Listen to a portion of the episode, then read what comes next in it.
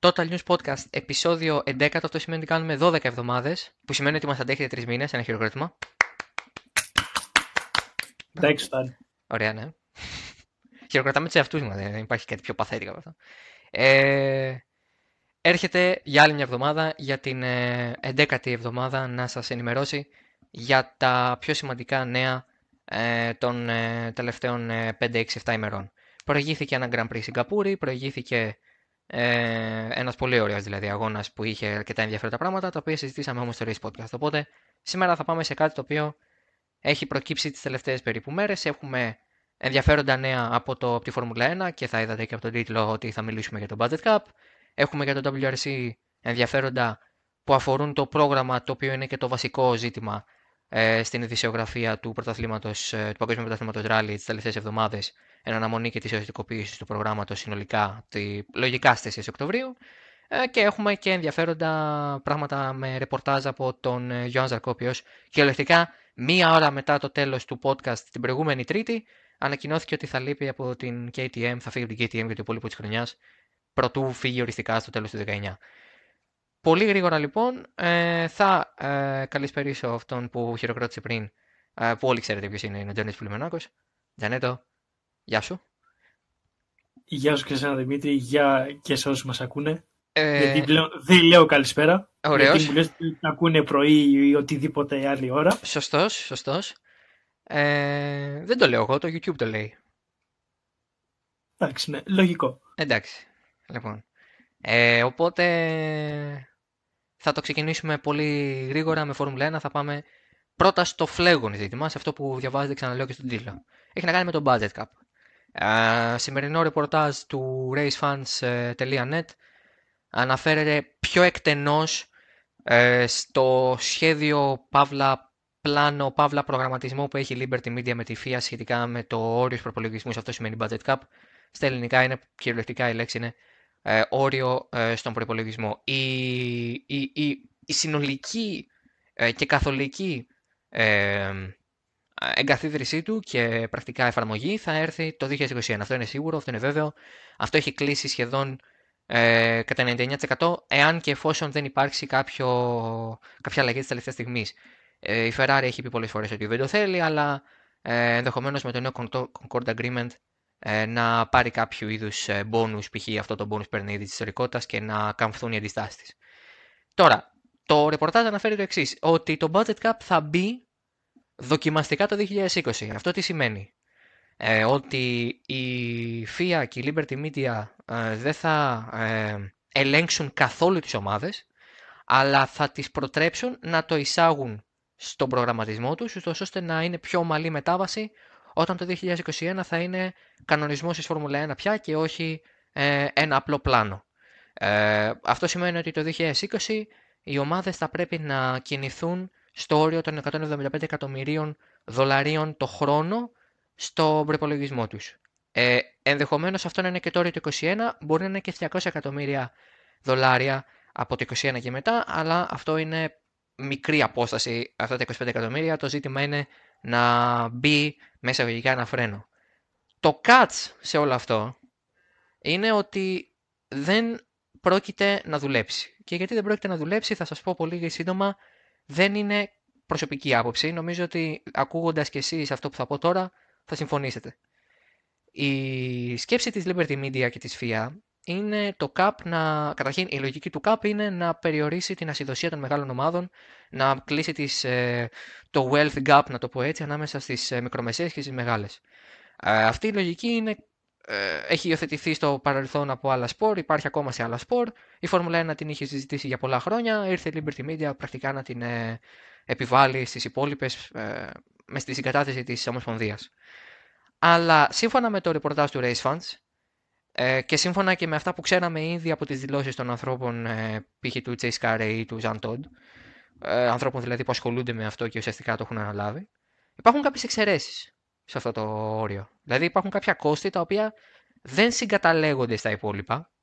Ε, έχουν να κάνουν με έξοδα τα οποία είναι κατά κύριο λόγο εξαγωνιστικά, αλλά κατά την ταπεινή μου άποψη αφορούν και το πόσο μεγάλη είναι η ομάδα έτσι κι αλλιώς. Εντάχει θα σας πω το εξής.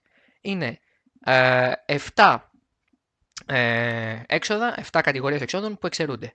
Τα marketing έξοδα, δηλαδή όσα έχουν να κάνουν με την πρόθεση της ομάδας, ε, με την διαφήμιση της ομάδας, η μισθή των οδηγών, το οποίο σημαίνει ότι μια μεγάλη ομάδα και πάλι θα μπορεί να προσελκύει έναν ε, οδηγό με μεγάλο κασέ. Ε, όλοι μπορούμε να καταλάβουμε ο Φέτελ, ο Χάμιλτον, ο Ρικιάρντο, ο Φερθάπεν, ο Λεκλέρ σιγά σιγά. Αυτή είναι η οδηγία με τα μεγάλα κασέ. Ε, οπότε τα έξοδα για τους μισούς των οδηγών, καθώς και για όλα τα μπόνου τους, δεν συμπεριλαμβάνονται στο όριο των προπολογισμών. Όπως δεν συμπεριλαμβάνονται και οι μισθοί των τριών πιο υψηλόμιστα, ή μάλλον υψηλόμισθων, ή πιο ε, υψηλόβαθμων κιόλας, αυτό είναι άμεσα συναφές, ε, μελών της ομάδας. Π.χ. δηλαδή ο team principal ή ο technical director. Αυτοί οι άνθρωποι που συνήθως είναι και οι πιο υψηλά αμοιβόμενοι, ε, δεν θα είναι μέσα στο cap ή μισθοί τους, που σημαίνει ότι και πάλι θα μπορούν να πληρώνονται όσο πληρώνονταν. Δεν θα είναι μέσα οι φόροι. Οι φόροι για τα μονοθέσια, για, τη, για τα imports τους, ε, για τις εισαγωγές, δηλαδή για όλα αυτά δεν συγκαταλέγονται. Δεν συγκαταλέγονται εξωαγωνιστικά έξοδα σε γενικότερη μορφή, δηλαδή έξοδα τα οποία έχουν να κάνουν με τη διοίκηση της ομάδας, με το, με το day to day της ομάδας δεν μπαίνουν στο όριο του προπολογισμού. Τα ταξιδιωτικά και της διαμονής, δηλαδή ε, τα έξοδα που έχει μια ομάδα για να μείνει, να πεταβείς μάλλον από έναν αγώνα σε έναν άλλον, τα, τα logistics καθώς και την διαμονή στα ξενοδοχεία των ανθρώπων της ομάδας και των οδηγών. Και τέλος, και το πιο σημαντικό ίσως μαζί με τους οδηγούς, ότι δεν συμπεριλαμβάνονται τα έξοδα για την εξέλιξη των κινητήρων και για την παροχή και εξέλιξη καυσίμων και λιπαντικών αυτό όλο δημιουργεί ένα σκηνικό στο οποίο τι γίνεται. Η ομάδα που ήδη έχει χρήματα, που ήδη είναι πλούσια, παύλα, ε, υποστηρίζεται από μια μεγάλη ομάδα, παύλα έχει πολλά μπόνους. Η Ferrari, η Mercedes, η Red Bull ε, θα μπορούσε να βάλει κανείς σε αυτή την κατηγορία τη Renault. Ε, τη McLaren ίσως που σιγά σιγά ανεβαίνει αγωνιστικά και παράλληλα θα ανέβει και οικονομικά.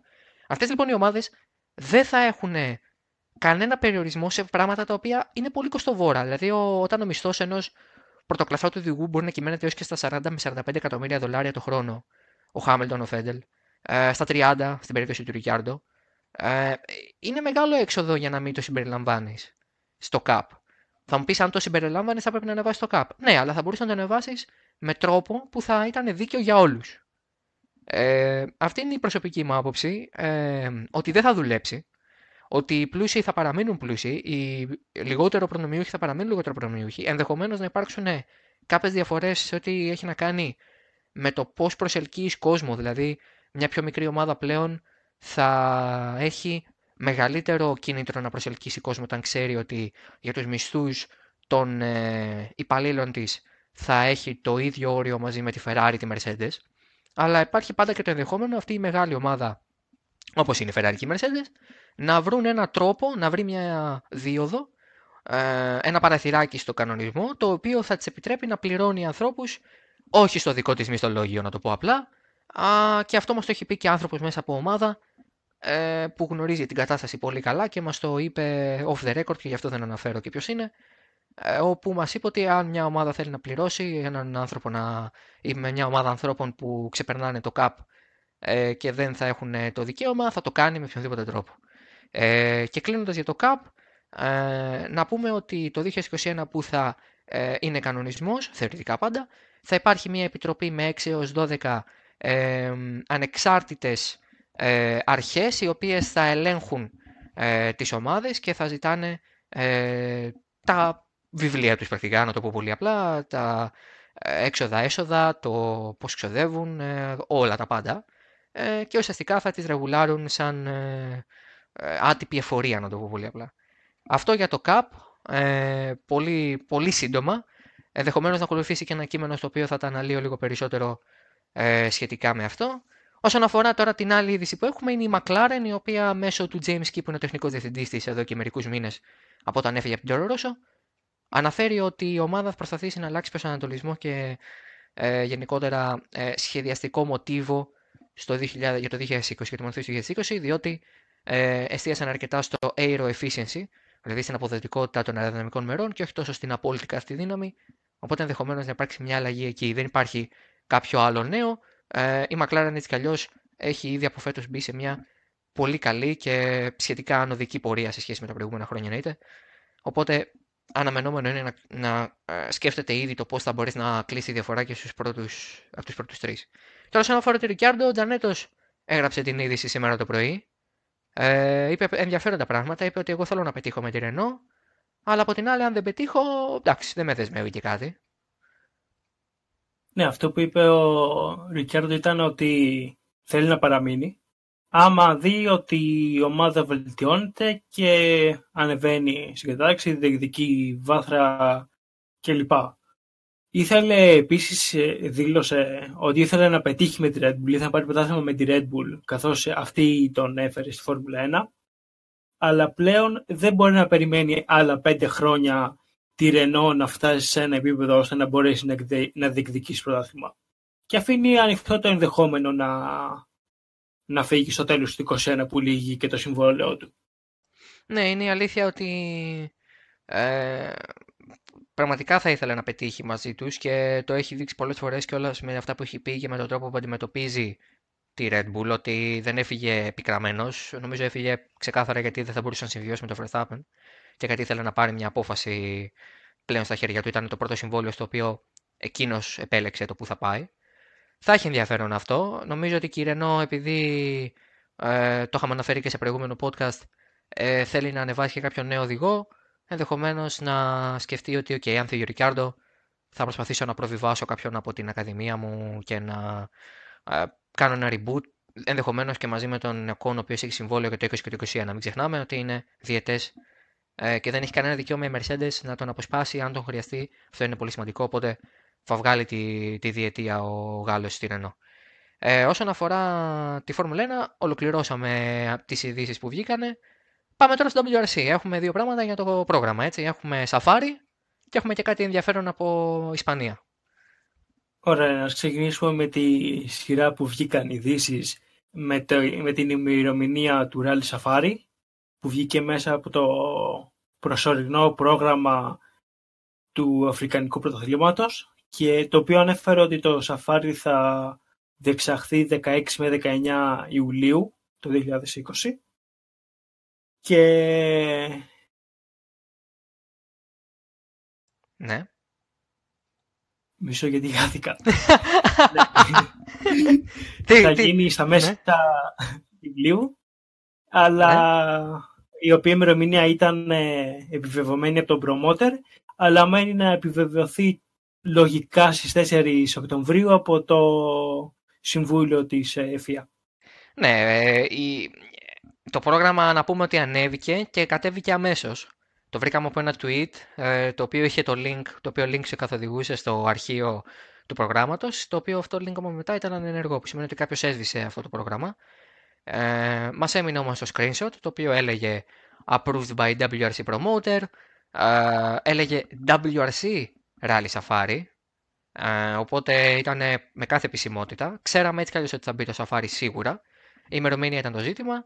Ε, Κάποιος ε, από κάτω έλεγε ότι εκείνη την ημερομηνία είναι το Rally Εστονία, αλλά πιστέψτε με ότι αν ε, θέλει η Θεία να κάνει το Rally Safari τότε θα βρουν μια άλλη ημερομηνία για το Rally Εστονία, μια εβδομάδα μετά. Μια Μα το Εστονία δεν προσμετράει κάπου. Ε, είναι λόγω του ότι πηγαίνουν συνήθως οι ομάδες εκεί για δοκιμές για Φιλανδία. Κατάλαβες; Εντάξει, αυτό μπορείς να αλλάξεις, δεν είναι κάτι. Ε, αυτό σκέφτομαι και εγώ. Ότι αν, είναι, αν θέλει η ΦΙΑ να κάνει τον αγώνα 16 με 19 Ιουλίου στην Κένια, θα το κάνει. Δε. Και θα συνεννοηθεί με την Εστονία που τα τελευταία χρόνια το έχουμε πει κιόλας ότι κάνει τον αγώνα και για το πρωτάθλημα της χώρας, αλλά και γιατί είναι κάτι σαν ε, πρόβα generale για την είσοδο της χώρας το 2022 στο, στο WRC. Ε, τώρα για την Ισπανία. Σήμερα το πρωί μας έκατσε αυτή η είδηση. Η πολύ ενδιαφέρουσα είδηση. Ναι, η είδηση για το Ισπανία, όπως είχαμε γράψει κιόλας είναι ότι το 2020 δεν θα είναι στο πρόγραμμα και θα επιστρέψει ξανά το 2021 όπου θα είναι και πλήρως ασφάλτινο, δεν θα είναι πια μεικτό μία μέρα χώμα, δύο μέρες ασφαλτό. Επίσης η επιλογή να μην είναι το Ισπανίας στο πρόγραμμα του 20 υπάρχει και επειδή υπήρχαν πιέσεις από τις ομάδες να μην φύγει την ίδια χρονιά και το ράλι Κορσικής και το ράλι Γερμανίας και έτσι πίεσαν να μείνει το Γερμανίας τουλάχιστον για μια χρονιά ακόμα και να βγει αυτό, αυτό του Ισπανίας, της Ισπανίας. Ναι, ναι. Ε, είναι ένα ρεπορτάζ που διαβάζαμε από την ΝΑΣ, ε, η οποία είναι σχετικά έγκυρη σε αυτά που γράφει κατά καιρούς. Δεν είναι ε, από αυτά τα μέσα τα οποία λες, ok, Ισπανοί για την Ισπανία μιλάνε, και δεν θα τους ακούσουμε. Ε, και συνήθως έχουν ενδιαφέρον τα ρεπορτάζ από εκεί. Οι απορίες μας θα λυθούν θεωρητικά σε ένα δεκαήμερο που θα προκύψει και το τελικό πρόγραμμα στις 4 Οκτώβρη με το, συμβούλιο του, το Παγκόσμιο Συμβούλιο Μηχανοκίνητου Αθλητισμού που συνεδριάζει και θα ε, ψηφίσει ε, και θα έχει ενδιαφέρον να δούμε και που θα πάει και η Ιαπωνία ουσιαστικά. Ε, οπότε οι πιέσεις είναι για να μην φύγουν και δύο ευρωπαϊκά ράλι, διότι κατά τα ψέματα ε, προσελκύουν κόσμο και είναι πολύ πιο εύκολο για τις ομάδες να πάνε σε έναν αγώνα στη Γερμανία από ότι να πάνε σε έναν αγώνα στην Κένια. Ειδικά για κάποιες εξ αυτών είναι δίπλα. Οπότε νομίζω ότι είναι λογική κίνηση. Η, όπως είπες πολύ σωστά, είχαμε πει ότι για την Ισπανία του χρόνου τα πράγματα ήταν πολύ δύσκολα να μείνει και να είναι στο τωρινό format, μεικτό δηλαδή ράλι. Και... Το, πλάνο, συγγνώμη, το πλάνο που είχαν στην Ισπανία ήταν ότι, φε, ότι φέτος είναι τελευταία χρονιά που είναι μεικτό και από του χρόνου να ήταν πλήρως ασφάλτινο. Αλλά τώρα θα έχουν μια χρονιά ενδιάμεση κενή και ίσως αλλάξει και τοποθεσία ο αγώνας. Αυτό είναι, είναι λίγο περίεργη η κατάσταση. Ε, η Ισπανία και άλλα πολλά ράλι είναι που λέμε καμιά φορά ότι ε, πρέπει να είναι στο πρόγραμμα. Ε, για την Κορσική όλοι συμφωνούν μέσα σες άκρες ότι ε, με την τωρινή της μορφή και γενικά όπως είναι ο αγώνας δεν είναι βιώσιμος και δεν προσφέρει τίποτα και θα πρέπει να επιστρέψει στην ε, ε, ενδοχώρα της ε, Γαλλίας, ε, στην υπηρετική Γαλλία και όχι ε, στο νησί της Κορσικής, αλλά για τη Γερμανία ακούγονταν πράγματα, λέγανε ότι είναι βαρετός αγώνας, αλλά την άλλη είναι και ένας αγώνας που ξεχωρίζει, είναι ο μοναδικός πλήρως ασφάλτινος, αν εξαιρέσουμε το Μοντεκάρλο έχει και τις ιδιαίτερες συνθήκες λόγω χειμώνα, είναι πολύ ιδιαίτερο το σκηνικό. Η Ισπανία, απ' την άλλη, έτσι κι αλλιώς θα πρέπει να αλλάξει προφίλ. Θα το δούμε. Θα έχει ενδιαφέρον. Νομίζω ότι όλες μα οι απορίε, ξαναλέω, θα λυθούν έτσι κι αλλιώς στις 4 Οκτώβρη. Αλλά το ότι ακόμα υπάρχει όλη αυτή η συζήτηση είναι ενδεικτικό το ότι καθυστέρησε και πάρα πολύ να βγει το πρόγραμμα ή να ξέρουμε έστω πότε περίπου θα βγει το πρόγραμμα. Φτάσαμε ε, πριν από μερικές ημέρες ο Ζαν Τόντ, ο μάλλον ο Ιβ Ματών που είναι επικεφαλής του WRC και τη FIA, να το πει μέσα άκρες ότι είναι 4 Οκτώβρη θα είναι το τελικό. Ε, αυτά και από WRC και κλείνουμε με MotoGP. Κλείνουμε με την ε, πιο ενδιαφέρουσα είδηση της περασμένης εβδομάδας η οποία μας ακολουθεί και αυτήν και είναι η πρόορη αποπομπή του Ιωάνν Ζαρκό από την KTM. Ο Γάλλος είχε πει ότι δεν θέλει να συνεχίσει με την KTM στο τέλος, μετά το τέλος του 2019, να τερματίσει δηλαδή ε, και ο ίδιος με τη σειρά του πρόωρα το συμβόλαιο με την αυστριακή ομάδα, το οποίο εκτινόταν και το 2020, ε, αλλά α, κανείς δεν περίμενε ότι δεν θα συμμετάσχει σε άλλον αγώνα φέτος με την ε, KTM. Η είδηση αυτή βγήκε κυριολεκτικά μία ώρα αφού τελειώσαμε με το news podcast της προηγούμενης εβδομάδας, οπότε δεν μπορούσαμε να το συμπεριλάβουμε τότε. Αλλά μέσα σε αυτή τη μία εβδομάδα που έχει μεσολαβήσει είχαμε κάποιες ενδιαφέρουσες πληροφορίες. Καταρχήν, σήμερα, καταρχάς, συγγνώμη, σήμερα η KTM μέσω του Pete Byrer, ο οποίος είναι επικεφαλής του αγωνιστικού τμήματος της KTM, ε, είπε πως ε, ο Ζαρκό είναι ελεύθερος να αγωνιστεί με οποιαδήποτε ομάδα θέλει και να δοκιμάσει ε, για οποιαδήποτε ομάδα και φέτος και του χρόνου. Δεν υπάρχει κανένα πρόβλημα με την, από την μεριά της KTM, οπότε αυτό μας επιτρέπει και εμάς να πούμε περίπου, χωρίς να θέλουμε να προδώσουμε τα πάντα ακόμη, τι γνωρίζουμε για αυτή την κατάσταση. Το ρεπορτάζ λοιπόν το οποίο έχουμε εξασφαλίσει λέει ότι ο Γιώργος Ζαρκό έχει μιλήσει με δύο ομάδες. Ε, έχει μιλήσει με τις δύο πιο χαμηλές εργοστασιακές ομάδες πέρα της KTM, με τη Suzuki και την Απρίλια. Ε, το ρεπορτάζ είναι συνεχώς εξελισσόμενο. Κάθε μέρα προστίθενται και αφαιρούνται πληροφορίες. Σε γενικότερο κλίμα και χωρίς να θέλουμε να μπούμε σε πληροφορίες και σε λεπτομέρειες που δεν είναι ακόμα βέβαιες, ο Ζαρκό πράγματι έχει την ελευθερία να πάει όπου θέλει. Αυτό το γνώριζε από την αρχή, από τη στιγμή που τον ε, αφαιρέσαν από την ομάδα. Αλλά δεν ξέρει που θέλει να πάει. Έχει δεχθεί προτάσεις, ε, δελεαστικές προτάσεις, που αφορούν και φέτος και την επόμενη σεζόν, αλλά δεν ε, έχει επιλέξει. Ε, έχει ε, μια προτίμηση, αλλά ειλικρινά κάθε μέρα κάτι διαφορετικό προκύπτει ε, στο ρεπορτάζ. Έχουν ακουστεί πολλά πράγματα ακόμα ε, και για τη Honda, αλλά αυτό είναι τελείως ανεπιβεβαίωτο ε, και γι' αυτό ε, αποφύγαμε να το αναφέρουμε. Γνωρίζουμε σίγουρα κάποια πράγματα για τη Απρίλια και Suzuki ε, που αφορούν το μέλλον του Γάλλου αναβάτη, αλλά απ' την άλλη είναι πολύ ρευστά τα πράγματα, οπότε ακόμα είναι στο χέρι του που θα πάει. Μιλάει με ομάδες, μιλάει σχεδόν με όλες τις ομάδες, ε, έχει ανοιχτά τα πλάνα του, τα σενάρια είναι όλα στο τραπέζι και είναι όλα εξίσου πιθανά ε, και ενδεχομένως να έχουμε πιο σίγουρα πράγματα ακόμα και στην Ταϊλάνδη, δηλαδή ε, στον επόμενο αγώνα του MotoGP, όχι αυτό το Σαββατοκύριακο, το επόμενο. Ε, αυτό λέει το ρεπορτάζ και αυτό σας μεταφέρουμε κι εμείς με επιφύλαξη όσον αφορά την τελική του απόφαση, διότι κάθε μέρα κάτι καινούριο μαθαίνουμε ε, και γι' αυτόν ακριβώς το λόγο δεν έχουμε γράψει ακόμα κάτι γιατί θα μπορούσαμε να γράψουμε κάθε μέρα τι ακούμε, αλλά κάθε μέρα θα έπρεπε να αναιρέσουμε αυτά που σας είπαμε την προηγούμενη. Οπότε αυτά σε σχέση με το Ζαρκό που είναι και ο μοναδικός ο οποίος μονοπολεί ουσιαστικά τις ειδήσεις από το MotoGP, το οποίο αυτή τη στιγμή ε, λέγεται Marquez GP, διότι ο Ισπανός ε, πάει ντουγκρού για τον ε, 7ο, 8ο συγγνώμη, συνολικά τίτλο του στις μοτοσυκλέτες, τον έκτος στο MotoGP, οπότε δεν υπάρχει καν θέμα συζήτησης αγωνιστικό. Ε, είναι μόνος στο μονοπολί του ενδιαφέρον αγωνιστικά. Ε, Τζανέτο, δεν ξέρω νομίζω ότι έχουμε να προσθέσουμε κάτι άλλο. Ε, νομίζω ότι τα πιο σημαντικά τα είπαμε. Ε, οι ειδήσεις είναι κάποιες φορές φιδωλές, κάποιες άλλες φορές είναι λίγο πιο πολλές. Νομίζω αυτή την εβδομάδα κινηθήκαμε σε normal επίπεδα.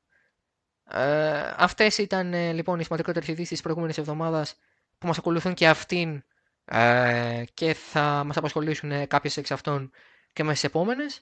Ε, Εμείς θα ανανεώσουμε το ραντεβού μας για το Total News Podcast την επόμενη ε, Τετάρτη, Πέμπτη, ξέρετε πώς πάνε αυτά. Ε, για να κλείσουμε και επίσημα τρεις μήνε εκπομπών. Ε, οπότε εμείς ε, θα τα πούμε με το ραντεβού μας την επόμενη εβδομάδα. Μην, συνεχί... μην σταματήσετε, μάλλον, όχι μην συνεχίσετε, στα... μην σταματήσετε να διαβάζετε το ε, γιατί... Εντάξει, άμα θες να τους διώξεις, πες το ρε παιδί μου, εντάξει, δεν είναι κακό. Καλά θα ήταν να μην ξαναδιαβάσετε ποτέ το Telegraph.gr. Ε, έρχεται το Grand Prix της Ρωσίας ε, back to back με την ε, Σιγκαπούρη, οπότε θα μας διαβάσετε ε, για αυτό ε, στις επόμενες ημέρες. Έχει ήδη μπει ε, το πρόγραμμα για να μπορέσετε να ενημερωθείτε για τις ώρες ε, του αγώνα και ε, θα τα ξαναπούμε μέσα σε περίπου μία εβδομάδα. Γεια σας.